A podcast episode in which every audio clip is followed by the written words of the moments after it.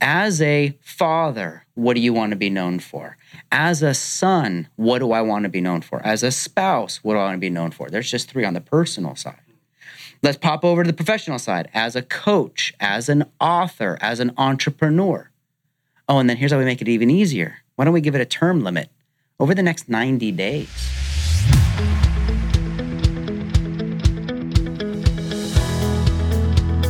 Welcome to the Impact Entrepreneur Show. My name is Mike Flynn, and I'm stoked you've decided to join me on this journey to bring about a massive and positive change in the lives of others. Every week, you're going to join me behind closed doors, where I will introduce you to entrepreneurs, leaders, and innovators from a variety of industries to learn how their contributions are impacting the lives of others and how they are having a game changing impact in the world. Thanks for investing your time with me today. Now, brace for impact.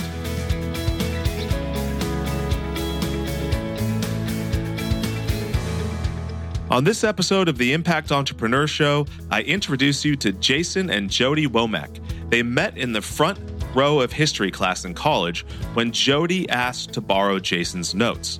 He said no, and that was the beginning of a beautiful relationship.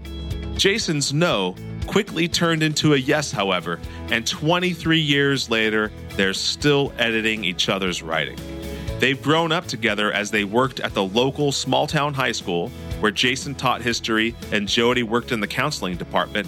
And now they've graduated to running their own international consulting firm, the Womack Company, where they help busy professionals be more productive through coaching, consulting, their Get Momentum Leadership Academy, and now their book, Get Momentum How to Start When You're Stuck. Now, here's a sample of what we cover why being stuck sucks, and why we constantly find ourselves in this revolving door type of a pattern. Jason shares a story where he asked one of his clients who had a dream promotion a very important question about why he wasn't happy. And finally, we cover the five stages of momentum, what they are, and why they are important.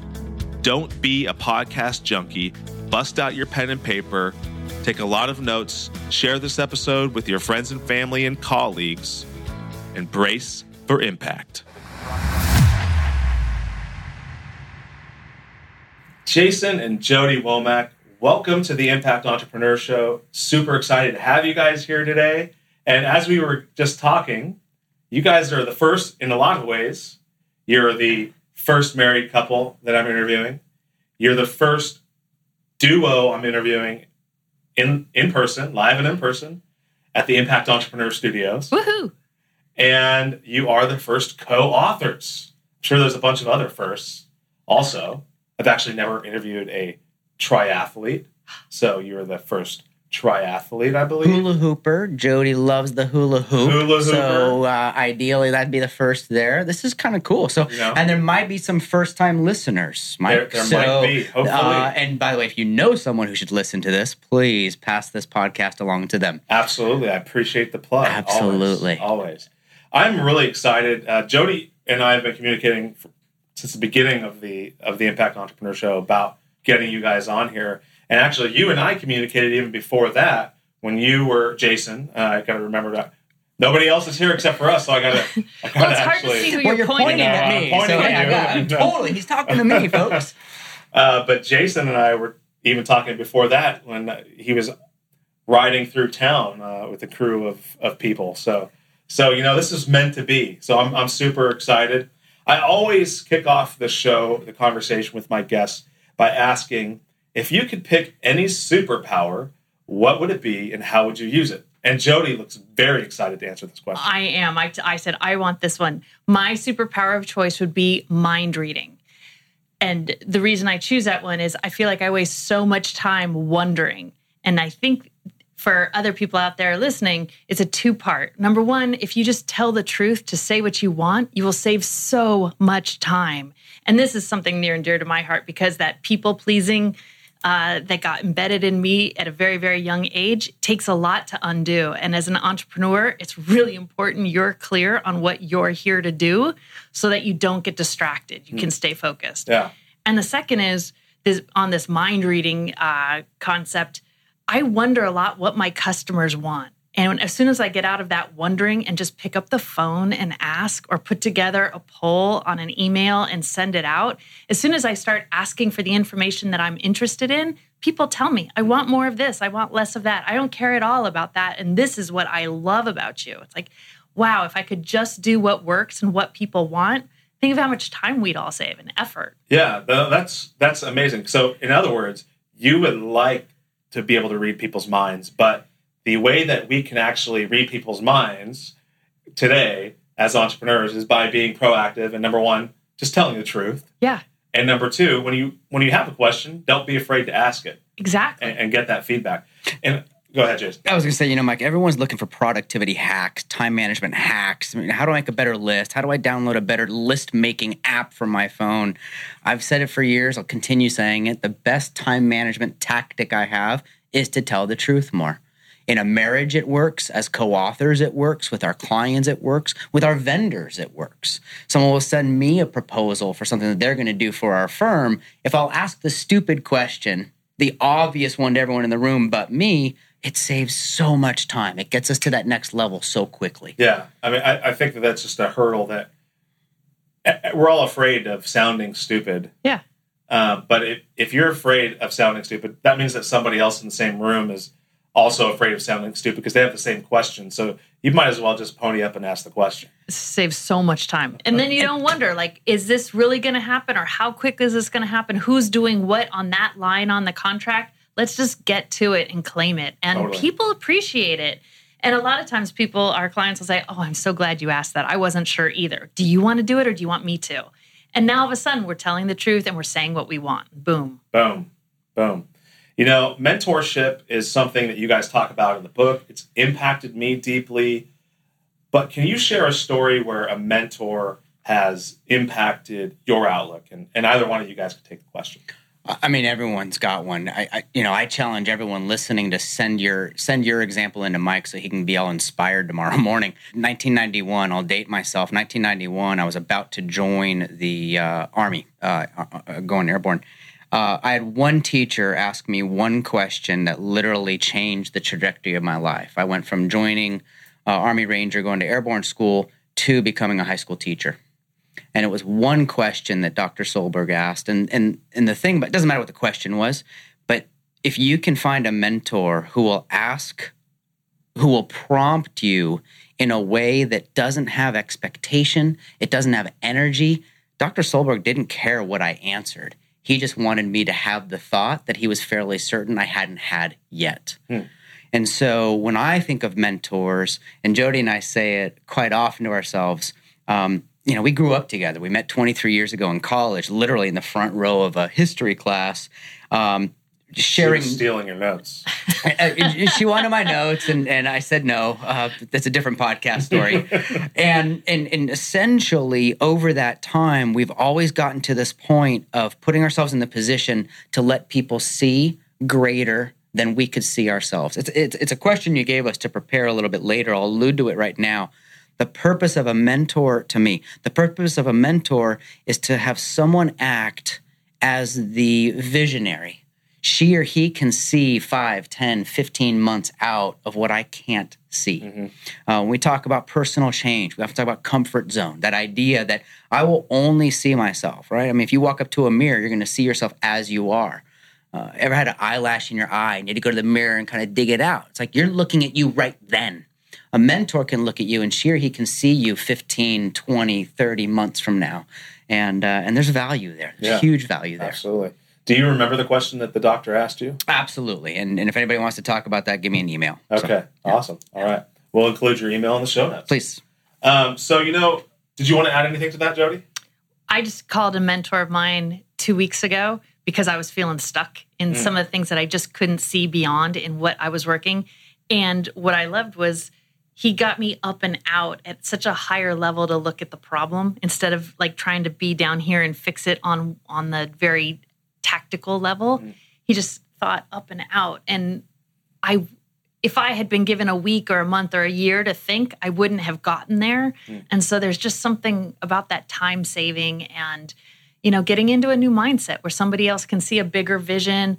They can see you outside of your day to day job. They see this vision of what you could be, all of your potential. I love to think of mentors as someone that I have a real relationship with. I've never had it work at at a job or in school where I got assigned mm-hmm. someone to work with. Mm-hmm. You know, it was nice and maybe it helps with the political landscape. Yeah. But a real mentor cares about you, the person, and the mm-hmm. vision, the big vision of you that they can see. Yeah, that's powerful. Can I share a, a tactic I use Yeah. along those ways? So Jodi talked about vision and being able to see things. So the way I look at it is 125 or one. So if I take 100 pennies, put them in a pile. If I take four quarters, put them in a pile. I take a $1 bill. I've got the same amount in each of the three piles. There are sometimes I need to look at all 100 pieces of the problem. Sometimes I just need to bucket into four quarters, and sometimes I just need to know what the problem is. Hmm. And so being able to address, you know, Jodi and I, we co-wrote a book together. We started two businesses together. We we do pretty good at getting along together. Um, all these other things that we've got. Sometimes I just need to know what's the one dollar problem. Right. Other times I have to unpack it. What are the 100 pieces to this thing? And anytime I've sat down with a mentor and that person has been able to put the question on the table, I look at it through a different perspective. In your experience, is it like how often are you? Do you think start out thinking you need to go to the the hundred pennies, but then in reality you're like, Oh. I really could just start with a dollar. Uh, often. Yeah. I think I get stuck in like peso mode. like I'm so minute in working in like the email, the font, the subject line. You know, like I get lost in that Yeah. because I can. That's something in my control, and I can just loop over and over. And a mentor will be like, "What do you hope somebody does with this?" Or Yeah. you know, like we go for a walk, or we have a different kind of conversation, and it's like that big breath of fresh air. It's like, oh, that's what I was Yeah. looking for. It- that's what I need. It kind of reminds me a little bit of uh, General Patton. You know, he, he had a great quote, which is the enemy of the good is the perfect. And he said, a good plan executed violently is better than a perfect plan never executed. Yeah. You know, and it, I mean, you get lost in the font and the, you know, and then Right. Dan Sullivan, you guys know who Dan Sullivan is? Yeah. He talks about the 80% rule, which is if it's 80% good enough, then we can roll with it. And he puts out some pretty ugly stuff, and I still have listened to it or read it because the content's good. Yeah. The content's there. Yeah. So really Yeah. knowing what what you're good at and giving great value, and people will forgive Yeah. an ugly font once They- in a while. they will. They really will. I forgive you. Thank you. I'm working on it. Be- before we jump from mentors, Mike, can I add just a little bit more? No. Yes, you may. When a mentor gives me an assignment, 24 to 48 hours, I'm working on that thing. Yeah. If they mention a book, if they mention a video, if they mention a course, If they Uh, they tell ready. you someone to meet that you should contact. uh, I've flown across the country, I've flown across the world for dinner um, based on someone's recommendation. Wow. What I never want to have happen is to sit down with a mentor, have them mention a book or a program or a thing, and then see them at the airport, see them along the way and through, hey, did you read that book? Oh, no, I didn't have time. It's like, well, wait a minute. Why would they ever sit down and recommend to me again? Yeah. uh, listening very carefully. So, um, all of my mentors, and I just made a list as we were talking here. I follow them on Twitter. I'm friends with them on Facebook. I'm connected with them on LinkedIn. If they've written a book, I pre-order it. If they're if they're if they have a YouTube channel, I'm subscribed to it. Yeah. I need to know what they're looking at, what they're thinking about, so that when I sit down, um, I, look, I know there's no stupid questions, um, but there are. Uh, I don't want to ask someone something that if I just read their Twitter feed that morning, uh, I could have come up with that. Yeah, absolutely. Yeah. How do we move Yeah. on from there? That's that's really valuable advice, and, and most people think about the most mentees think about the that mentor mentee relationship from the me point of view. What's in it for me, as opposed to you know if a, if a mentor is going to give you a recommendation, they're communicating value. They expect for you to pay it forward and and report back on on what you've done, especially if they're introducing you to a valuable relationship, because they're putting their credibility on the line. That's powerful. Yeah. You know, greatness is often born from a place of adversity. And uh, so, what was the impact moment or moments that launched you guys on this path? You know, the, the Get Momentum path, your program.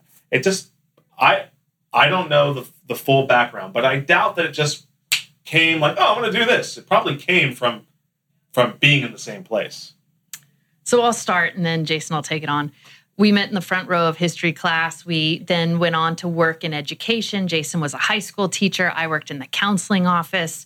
Uh, I then got a, a job in operations at a training firm, and Jason worked there as well. And I I raised up to director of public events. And then one day, my boss just canceled all the events, be, you know, because she could. And I realized I wasn't director of anything as long as I was an employee. I was I was allowed to do her wishes, but really that was the extent of my control. And it was devastating because I had really bought into my title and my position, and I took great pride in what I did.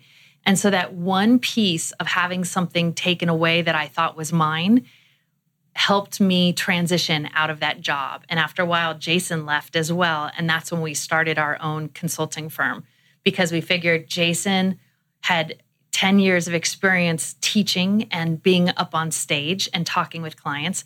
And I was doing everything in the home office from contracts and editing and websites and newsletters and just all the behind the scenes that make a public company mm-hmm. run, a small company run. Mm-hmm.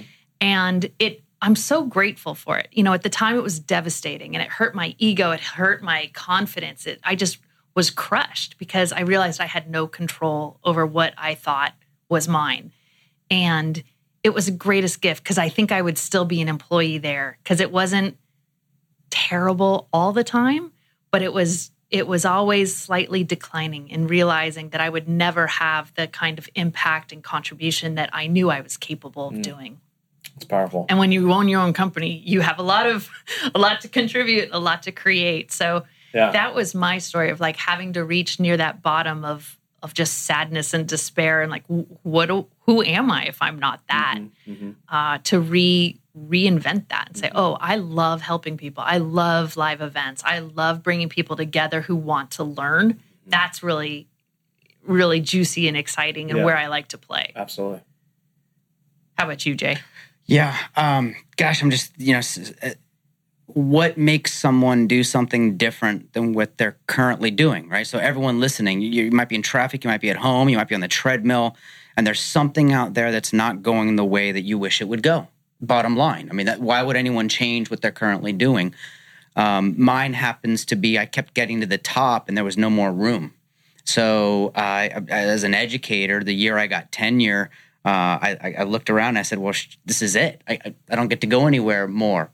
I could have gotten a PhD and my pay would have gone up $500 a year.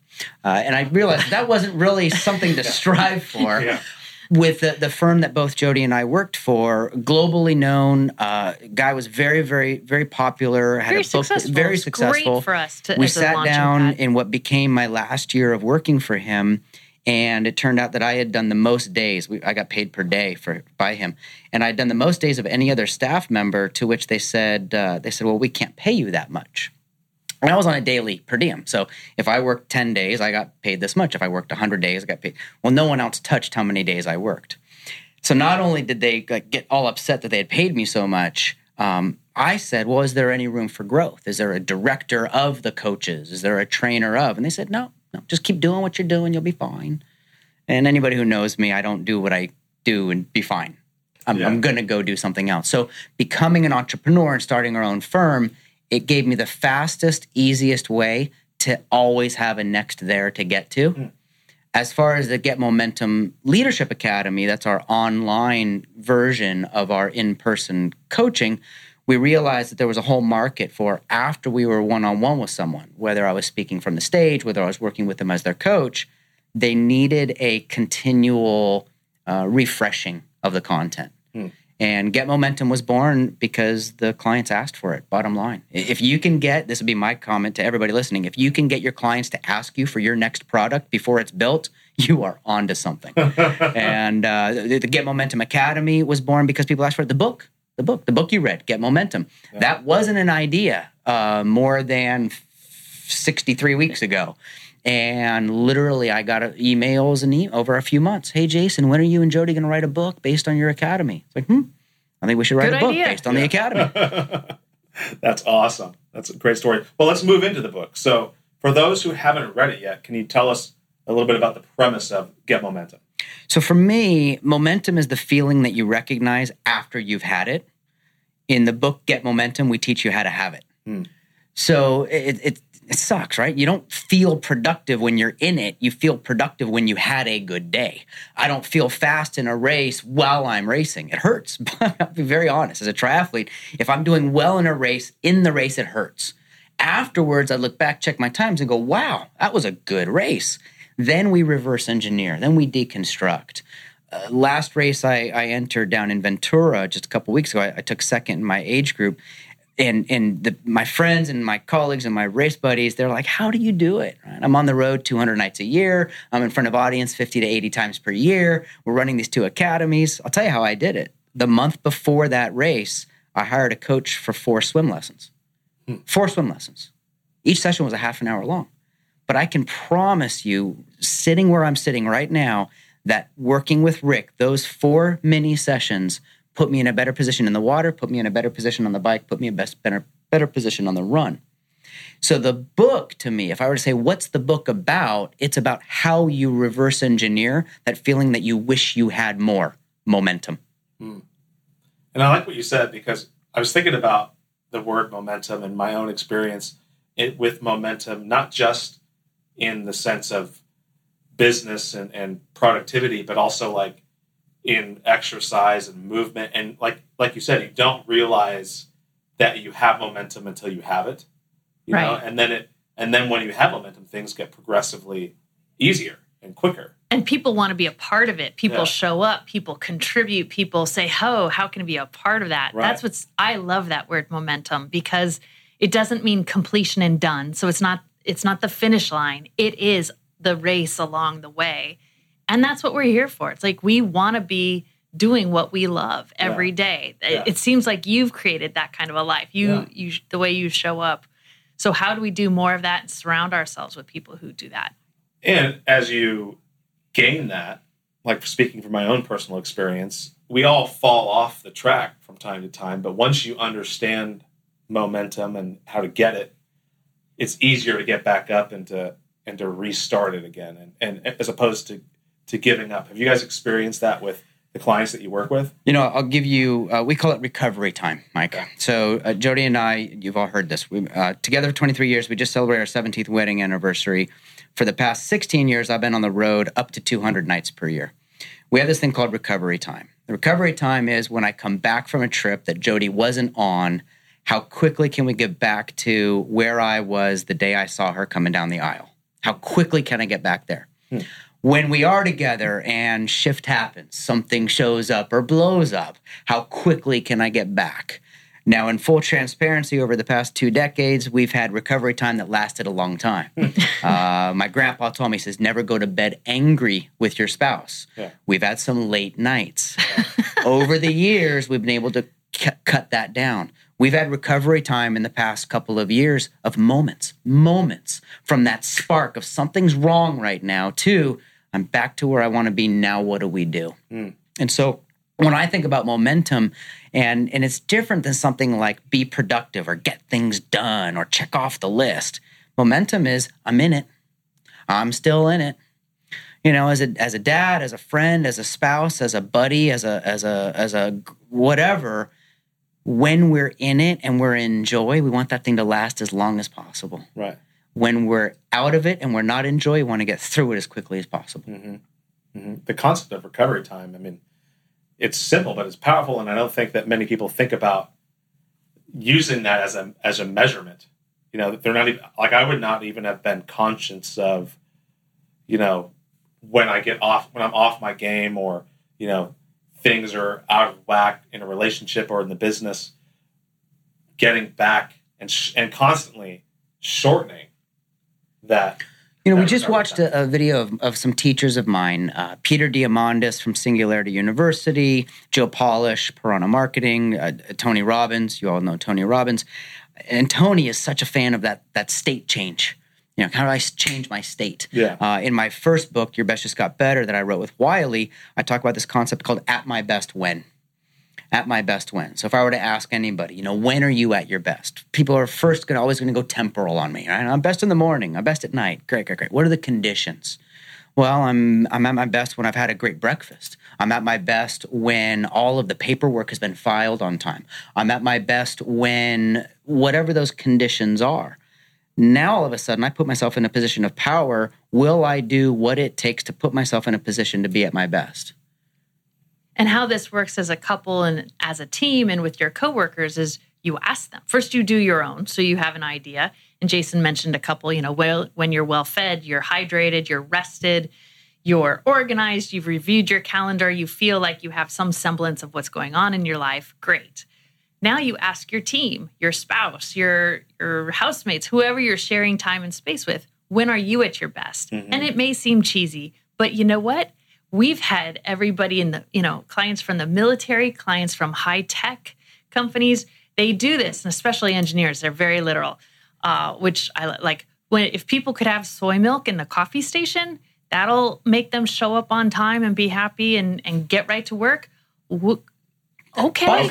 Okay. I can do that, right? Oh, yeah. It- it's not about building a new wing of the, you know, office or something. It could be literally, can we meet each other's needs?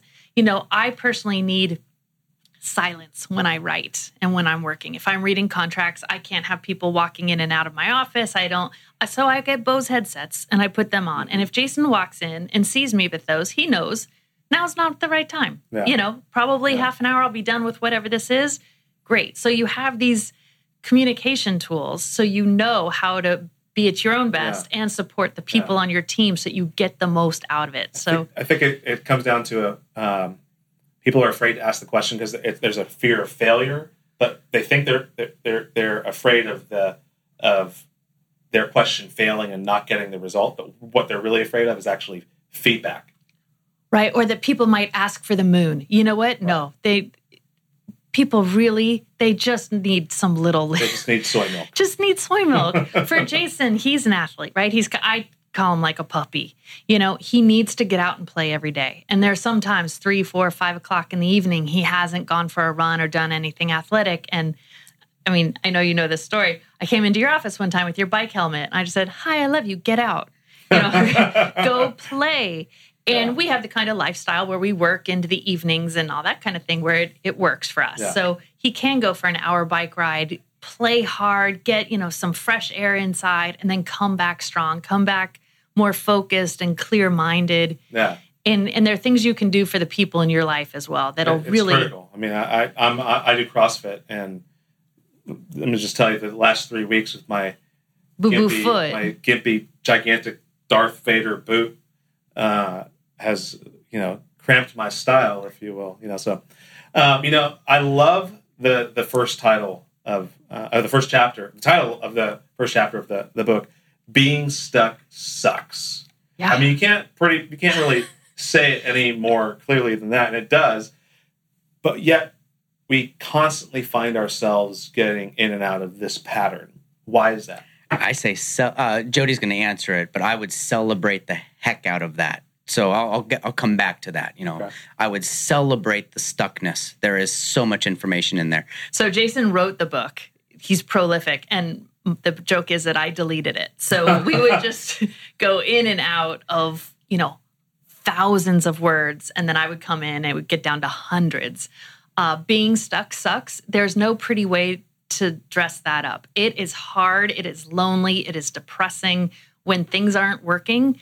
Nobody wants to be part of that that show, right? Like there's there's just no support Yeah. there. We we do. Uh, do you ever do that balance beam as a kid? I know Yeah. not now at your The- foot, but um, and then there was the teeter totter, right? Yeah, sure. We teeter totter all the time, or we're always balanced. And, and Jodi and I, sometimes we have differing viewpoints on this of how much we disclose, of how hard it is. Hmm. It seems like the big guys and the big gals, they can get on stage and they can tell how hard it was. Right. But do you really want to, Jodi's question is always, do you really want to follow someone who's totally stuck? Another topic for another day. So the other side of the coin. So it's dark, it's depressing, it's hard. The other side of the coin, stuck means you're trying to do something that you've never done before. Mm. You are you are entering a valley and you don't know the terrain and no one gave you a map and you left your phone at home. Now what? And that's the title of the book Get Momentum How to Start When You're Stuck.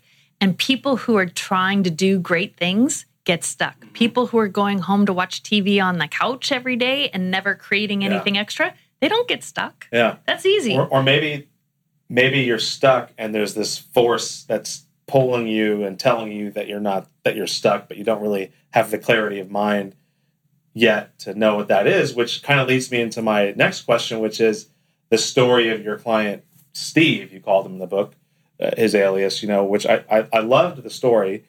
So for those of you who don't haven't read the book yet, he's in a big London office, I believe. Uh, he's some executive, and he's just no he he's in the U.S. He's just gotten the dream promotion, which involves him going to London, and yet he's miserable. And then you ask him the question.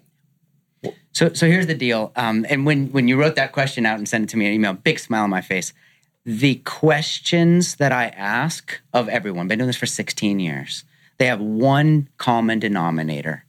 And whether I word it one way or another, it comes back to what we were talking about a moment ago. When are you at your best? How will you be at your best? If you take this position, will that put you in a position to be at your best? any version of that question that one can ask themselves. And so I've sat across from from literally hundreds of people one on one, thousands of people where I've had people do this in audiences.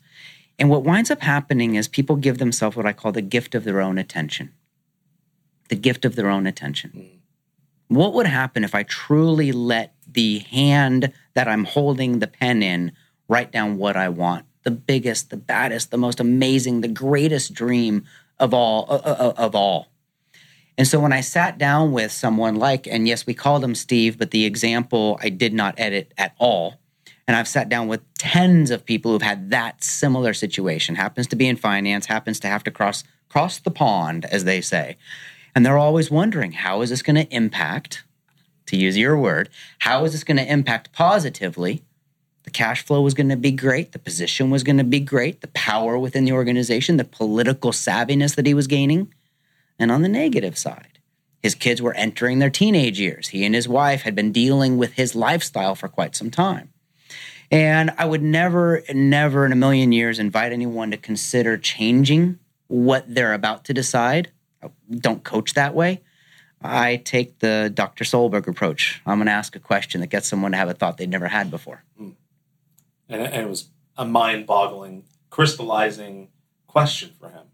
You gave that question, gave him the gift of being able to pause and ask for his own attention, give himself permission to have his own atten- attention, as you said. It's And if it were easy, you'd already have the answer. That's the thing, right? Right. So, how do we get out of the rut of our thinking and having a mentor or a coach help us get out of our track of mindset that we just keep going over and over and trying to find the different versions of that same story? Having someone like really lift us up and out and have a new conversation, that's where the power is. Yeah. Because trying to figure it out at the penny level is it's just a lot of work and i think that's where people get frustrated and overwhelmed and burnt out all those those bad words right And the question that you asked him was, was, is this what you want to be remembered for? Or what do you want to be remembered for? Or something along those lines. So let's say we have some listeners that, that are tuning in right now, and, and we ask them that question, is this what you want to be remembered for? And then they say, no. But they don't know exactly what it is that they want to be remembered for. What then? great prompt. I'm a huge fan of mind mapping. So what I do is I put a circle in the middle of a page. I write my name in there or whatever your code name is that you gave yourself. And when I think of the question, what do I want to be known for? For me, it's the motivation question, but not the California high school rah rah pitch fest motivation. It's my motive for action. And what we've done is Jodi and I have taken a look at that question, not from the point of view of someone like a Peter Drucker who talks about mission based organizations or a Stephen Covey who talked about living your legacy. Those two guys handled the what you want to be remembered for, the epitaph on the on the on the gravestone. Mm-hmm. Jodi and I look at it and we say, look at as a father, what do you want to be known for? As a son, what do I want to be known for? As a spouse, what do I want to be known for? There's just three on the personal side. Hmm. Let's pop over to the professional side. As a coach, as an author, as an entrepreneur. Oh, and then here's how we make it even easier. Why don't we give it a term limit? over the next 90 days based on what you want to be known for as a father, as a spouse, as an author, as a coach. Well, shoot, 90 days from now, we've got that one big project coming. We've got that one big event that we're planning for. We've got that one thing happening at the community level. I want to be known as the guy who. Or if someone else is listening to this, I want to be known as the gal who.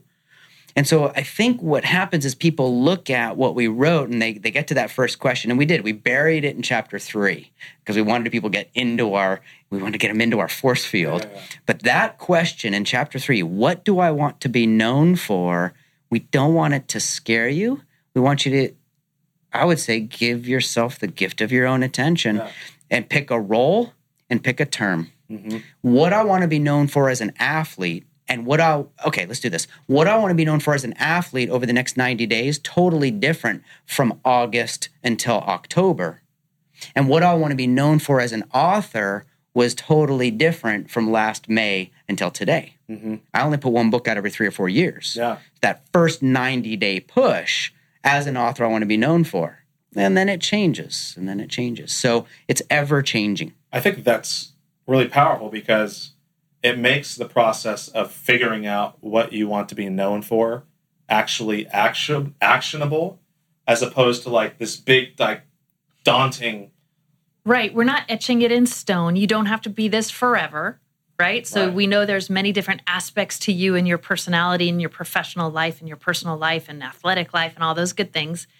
So you get to pick and choose and say, this is flexible Yeah. for this time period in this role. This is what I'm thinking. Mm-hmm. This is, this would be A plus level, would make me so happy, gold stars. Yeah. Right. And I, I love it. I love one of the things that you guys did in your book is that you give people an exercise to follow. And so that just so that they're not like a book junkie and they just read this inspirational content and then move on and you Right. actually have stuff that they can actually use and execute and, and put into practice. That's a huge compliment. Thank you. Because that's our hope and goal is that people actually do something with it. We don't want it to just sit on the shelf and be something that you bought and was inspired and Yeah. mo- got momentum for a moment and then moved away. Mhm. This is something that's that you can return to in a couple months or next year and revise and update. Yeah, during your recovery time you can check in. Yeah. Yeah, that's awesome. This episode is brought to you by the Lawton Marketing Group, a full service advertising and design agency specializing in websites, social media, apps, logos, and more. Based in Oklahoma, they work with clients across the nation from small businesses to large corporations and everything in between. You can find them right now on the web at www.lawtonmg.com or call them at 580 275 2063. Connect with them now for a complimentary competitive analysis of your website. Just tell them the Impact Entrepreneur told you to call. You know, the book unfolds into five chap five major Stages. stages of momentum. And so what are they and why are they important? So each one starts with an M, just to keep with that theme of momentum. We have motivation, then we have mentors, we have milestones, we have monitor, and then we have modify. That was really fast, and you know I'm glad I could do it since I wrote the book. What we, what we, uh, I guess I should first start by telling you that we started off with twelve. I didn't know if you were going to tell him that part. And I looked at Jason. It's like, I can't do it. I can't remember. I don't have 12 fingers. I can't make a mnemonic that's going to help and, me with that. and the, and the stages came, and again, you know, relative to everyone listening to, to, to this today, or, or if you're listening to this in two parts, it all came from working eye to eye, knee to knee with my clients. Uh, I'd been using the stages of momentum for years. And I'm looking in your office. You've got post-its with some pretty cool art on them. Uh, but but I would use post-its with folks. And in a conversation, I would happen to start writing things down, like what is your motive for action? and then we'd have a conversation about that and then i would write down something like well who are your mentors and then and then what milestones do you have and there were other m's along the way and as jodi and i started writing this and i started pushing on it out to the clients realized it wasn't a staircase as much as it was a circle because literally i can jump in at almost any one of the stages uh, let's just fast forward monitor what we talk about in the book is we want you to monitor we want you to acknowledge what's working along the way, along the day. And it goes through behavioral psychology. Both Jodi and I have studied psychology. We got master's degrees in that a long time ago. I studied self talk and I studied the impact of self talk on performance. What happens when we talk negatively to ourselves? What happens when we talk positively to ourselves? But I wanted to take a look at it, not just positive thinking. So the way that we did it, Mike, is we started looking at positive recognition. What did I do today that moved the dial forward? Uh, in our membership, we, we generally have between 150 and 300 members and get momentum at any time. Jodi and I talk to every member every month. I'm sorry, we call every member every month. I leave a lot of voicemails. Yeah. Now, here's the thing. I, w- I love that reach out to them. Uh, we consider Get Momentum the gym membership you wish you had. right? So, for those of you listening, who's ever, uh, you know, you didn't go to your gym for a couple of weeks, maybe you missed a month. Wouldn't it be neat if your trainer called? Said, Mike, dude, I know your I know your boots on your foot, but come on. We're gonna bring you in, we're gonna do an upper body thing. If you got that call, you might go the next morning. The whole idea of catching people doing something right is so bizarre and unusual and unique. If you tried that for a couple days, you might just revolutionize what's going on in your office. Mm. Because since school in the red pen, we've been taught to find what's wrong. What word is spelled wrong? Where's the error? What's the wrong answer? So that's embedded in us from a very, very young age. To that's what the teacher does, right? So if you're the boss, if you're the business owner, if you're the entre- head entrepreneur, you've probably been trained to find who's not keeping up or what department isn't, you know, performing. Mm-hmm. If you try this for a week, we talk a lot about 5-day experiments. Try something for 5 days, see if it works, mm-hmm. right? That's our mm-hmm. that's our hope for you. Uh, try catching people doing things right. Everything from washing their cup in the kitchen and putting that in the right space. Maybe that creates the momentum that more people take care of the kitchen the way we all agree the kitchen should be cared for, right? right? All the way to performance reviews, budgetings, you know, submitting paperwork on time. Like, oh my gosh, what if we started this revolution in our own workspaces based on not, like Jason was saying, not positive thinking, like, oh, you can do it, yeah. yay, but like, wow, my great job in getting that turned in a day early. That really helped everybody else downstream have a little bit extra time yeah. with that. It's like, what if that's how we empowered people by catching them doing something right? It's just a little and it's not it's not unique. I think I think that it's just a little shift, right? Every every every major change that that every major possible change can occur by just making a little shift. And so shifting your thought just from self-talk to positive recognition or instead of positive th- thoughts but positive recognition. That's just a little change. Little but it can have a massive impact. I've you never can, thought about that. Before. Yeah, you don't have to have a budget for it. It's easy. You can do. You can do it at home. You can do it at work. People are starved for wins. Yeah. They are starved. You know, they yeah. we we joke around like, have you ever written anything down on your to do list that you've already done so you can check it off? Yeah. Right. like, that's a way to win. Like, yeah.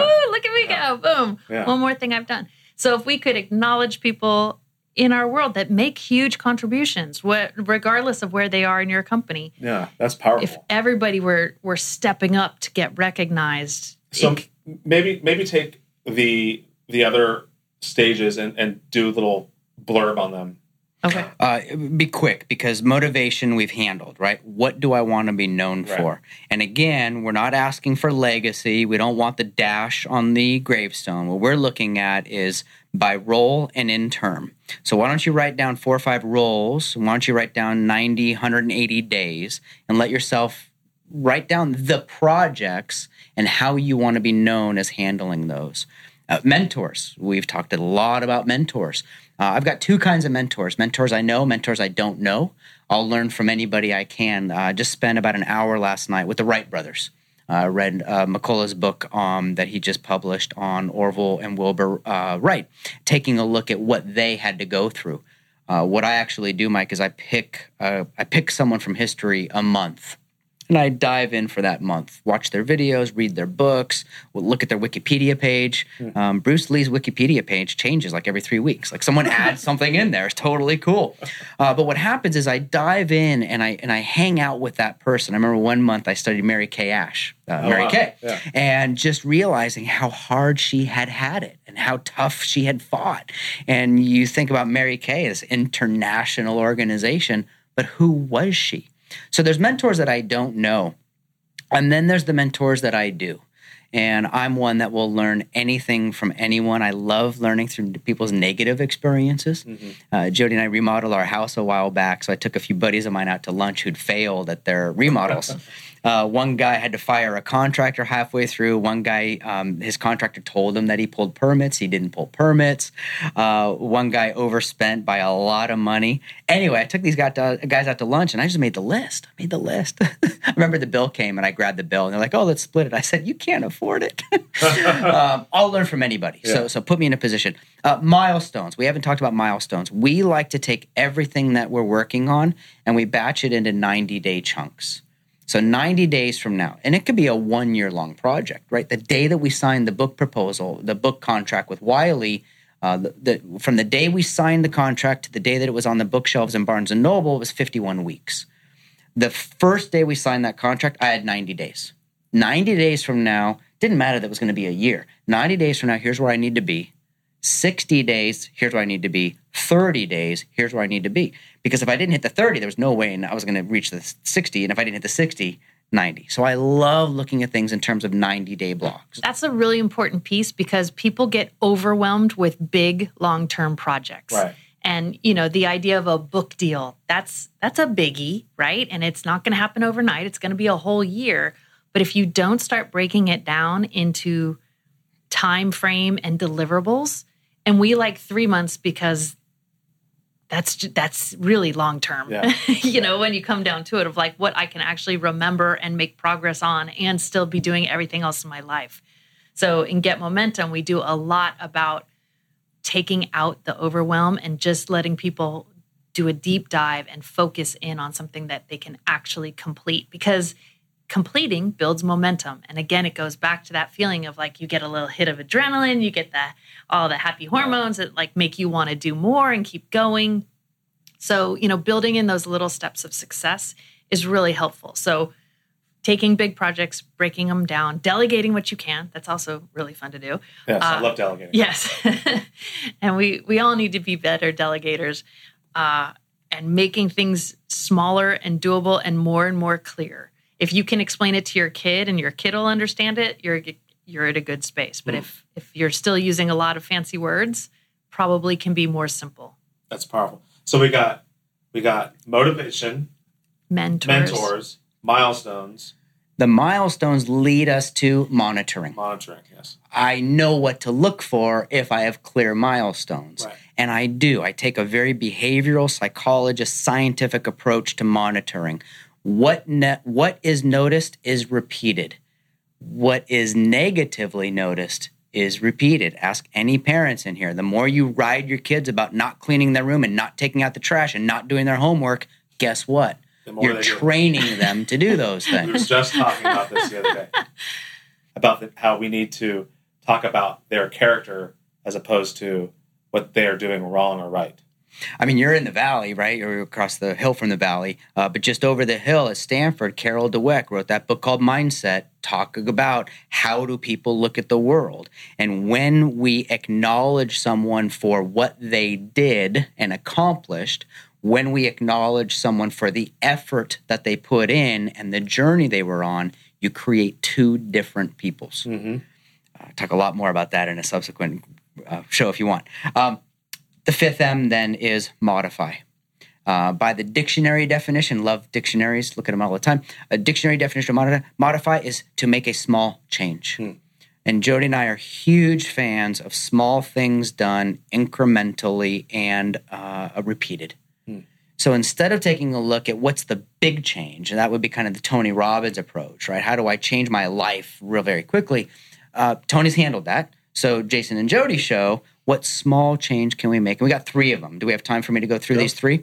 So there's three changes that I can make as as far as taking a look at how I'm going to gain or regain momentum. It's automate, delegate, eliminate, and what I do is I look across my calendar, I look at my to do list. I might even process the discussions that I've had, the discussions I've had with my team, the discussions that I've had with Jodi.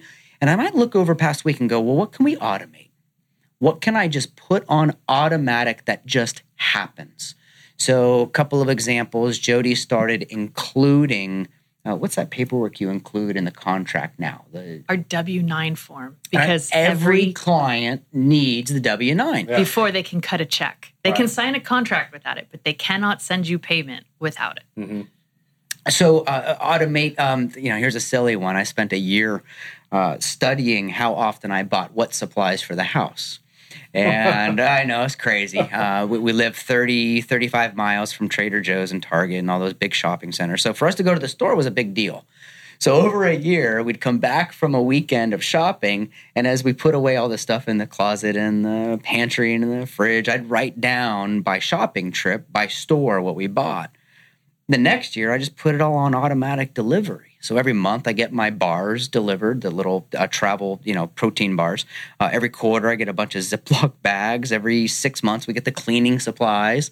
Uh, every March, it's like Christmas and spring. I get my entire race kit for the year, right? So I don't need to think about those things. Uh, delegate for for us. You know, Joey, you got the example of of delegating bank deposits. That was a good one.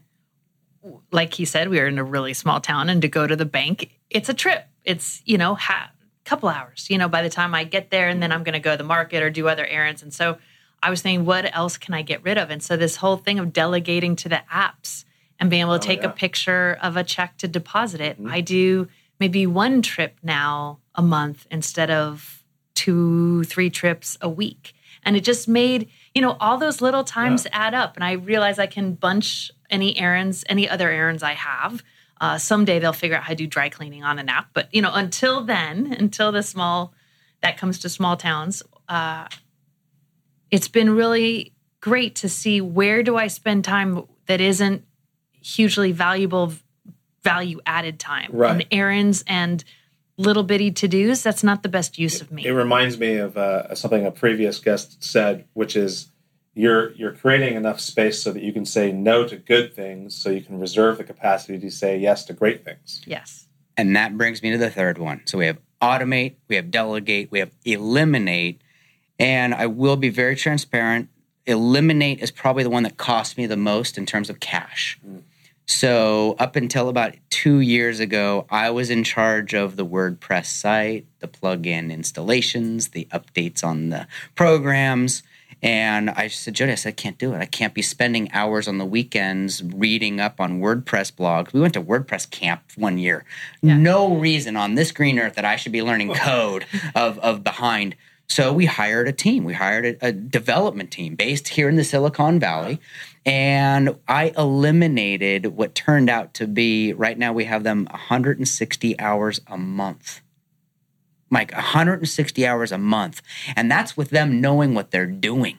I can't even imagine. That'd probably be 400 hours for me of getting that done. Does it cost me? Yes. And that is a check I love writing every two weeks because all of those things that I don't need to spend any time worrying about, thinking about, they get handled. Yeah. And that's really a big dilemma for small business and entrepreneurs is the problem is you're good enough and you can probably do it.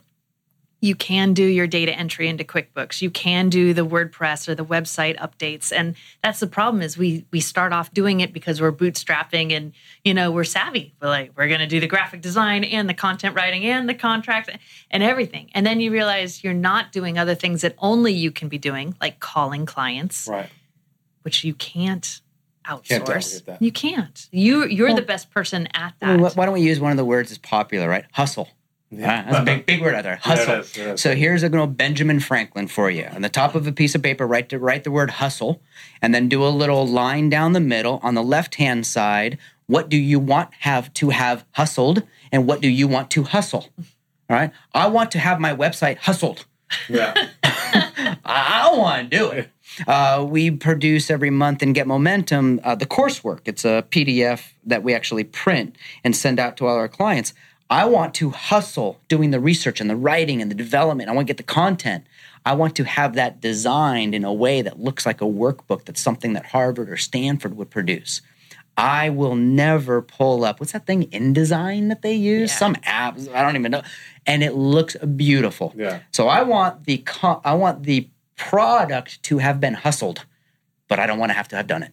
Yes. So those That are the ways that I perfect play with sense. things. No, that that's awesome. So, you know, as we as we begin to wrap up our conversation today, you know, typically I ask the question at the end of the interview, which is, "How will you measure your life?" Uh, but I'm going to switch it for, just for you guys. I'm, and the question is, "What do you want to be remembered for?" Nice. So mine is mine's been always the same. It was he reminded us it wasn't about time. Hmm. If time is the problem, you're never going to get out of it. If you're going to get to the end of the day and say you didn't have time for something, if you're going to get to the end of the project and say I wish I would have had more time, you'll never get out of it. Uh, the the two things that it is about that I found is energy and focus. And the reverse engineer here is if I focus on something different, I'll get more energy. I'll use my time better. If I focus on something negative, I'll have less energy. I'll use my time worse. So if there's one thing that I would love to be remembered for, if I would be known for as the big umbrella, Jason helped us focus on better things. Hmm, I love it. Nice. Mine is I want to be remembered as someone who helps people be the best version of themselves. I can't get any more clear than that. That's what it is. Yeah. And you may not be designed to be reading WordPress blog for updates or figuring out the design. Your job is something Yeah. more unique and and uh, how do we be the most the best version of ourselves? That's the big question. that both of those combined make an awesome superpower. Yes. So before we before we close and, and direct people on how they can get the book and where they can interact with you guys, when you hear the phrase impact entrepreneur, who are some other people that come to mind? I'll share my uh, mentor. His name is Rajesh Setty, and we'll give you the spelling of that. He's Is, he, magnificent. is that Mindvalley or, or no? No, no. Different Rajesh. Oh, okay. Different Rajesh. Uh, he's. I've just realized he's hysterical. I found uh, one of his YouTube videos for a promo for one of his books. I think he's up near twenty books that he's written. Oh my gosh. Serial entrepreneur He's here a in the serial valley. entrepreneur, and and the insight that I took from him was uh, he told me he never wants to be the number one in the organization because when you're number one, it's your baby. It's your job to keep that one thing going. He he likes being the number two guy and being involved in a lot of them. Hmm. And so he always has a new startup that he's he's helping generate and he's just brilliant at at building the win-win wins is what he tells me. And so he loves partnering. He loves getting out of the the pennies kind of thinking into the dollars and the hundred dollars. You know, he really is a grand global thinker. And so you can Google him, you can check him out on online. He's really uh, insightful. Uh, Twitter and is prolific. R A R A J Raj Setty S E T T Y, and uh, tell him the Womacks said hello. Okay. But he's one of those people that will have an impact on millions, if not tens or hundreds of Ooh, millions wow. of people. That's that's what I say. Like impact, Yeah. global impact. That's cool. It's powerful. Uh, we know another guy here in the valley, uh, Ravi Gundlapalli, and he started a firm, a little company here called MentorCloud. He was a supply chain guy at Boeing. Uh, he worked on the Dreamliner, in fact, up in Seattle. And as a senior manager of supply chain, he was sourcing materials literally from all over the world and bringing them up to Seattle to build this big airplane. And he said he had a dream one night. He said, What if I could supply chain the resources of a human brain? What if I could connect? Right? Just a little, You just a little just a little dream. Just a he little said, dream. "What if I could? What if I could supply chain that I could bring people from all over the world to a person who needs all of their information at the just-in-time delivery that Boeing had to manage?" And that took him on this journey. Uh, he's one of the most unassuming, downplay his amazingness kind of guy. But when you listen to him speak and jump over to any one of the socials, he's there what he takes a look at, he says, "Look, at we're we're smarter together. We're better together. Uh, there's someone out there who has already solved the problem that I haven't even thought of yet." Wow, that's awesome. they're they're both such contributors. Yeah. And they tend to attract other people that want to contribute and play. And I think that's why we're so drawn to them is they're humble, they're smart, and they have big dreams. Hmm, that's powerful. Yeah, I'm, I'm gonna I'm gonna look both of those guys up because I mean they sound super fascinating. And they'd both be great on your show. Yeah, awesome, cool. Um, how can my listeners connect with you, get the book, uh, ride their bikes with you? Absolutely. so uh, we do. We, well, it was funny. Um, I do ride the bikes. Uh, I put together a trip from Northern California to Southern California next April uh, is our next trip. Um, you're all look, invited. Ju- yeah, you're all invited. Uh, so, so, jump over to getmomentum.com. Uh, Join us for, for a month or a year. It'd be totally awesome to have you.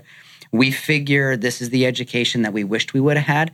People ask us all the time, like, "What's the what's the best kind of a person to be a Get Momentum member?" Uh, I just say they're a lifelong learner. Mm. They're a lifelong learner, and then as far as the book, you can get the book there too, getmomentum.com. And we'd love for you to get a copy. If you email Jodi, we'll get you a signed copy. Uh, love to have that go out into the world. And then we do things out here in the Silicon Valley. There's my favorite bicycle company. They're going to bring together a few guys. We're going to have a coffee uh, next morning, a little coffee chat. Oh, that's cool. Um, so if you ever want to do that, let us know. And that's coffeewithwomack.com. .com. Oh, neat. That's we do cool. that all over the world as we travel and visit clients and go on our own vacations and things like that. We love meeting people from the community. So oh, yeah, you're welcome to check that that's out. That's very neat. That's very neat. The coffeewithwomack.com idea came because both Jodi and I travel a lot. And then as we travel, people would say, Hey, can we get together? Can we meet for lunch? Can we meet for dinner? And Do this. And instead of trying to go all over the cities that we were visiting, we said, Hey, y'all, we're going to, on our way to work, we're going to get a latte. Who'd like to come in and, and hang out with us for a little bit? And so there's been, been some cool stories. Um, more than 23 countries, 40 states here in America that we've done a coffee chat or some other workshop in. So, well, I want to congratulate you both on not only the business that you continue to build successfully, but on the successful launch of your book and on the lives that you're impacting and, and having a tremendous um, uh, impact in. Some of whom you may not ever see that the end of the road, but you have the satisfaction now knowing that you made a difference. And that's really powerful. So thank you both for being a guest on the Impact Entrepreneur Show, for being a bunch of first of everything. And uh, we look forward to staying in touch with you guys. Thanks Thank you so, so much, much for being job. here. Thank you again, Jason and Jodi, for joining us on the Impact Entrepreneur Show today. It was a pleasure having you. I hope all of you Impact Insiders took a lot of notes and got a lot of value from the conversation that we just heard with Jason and Jodi. They shared a lot of information, and if you weren't able to take notes or you forgot something, don't worry. Head over to www.theimpactentrepreneur.net forward slash 21 for a complete set of show notes with all of the important links and bullet points that we covered in today's episode. I want to impact more listeners like you. And one of the most important ways you can help me do that is by heading over to iTunes and rating and writing a review of the show. This would be super helpful because it bumps us up in the charts and exposes us to more listeners.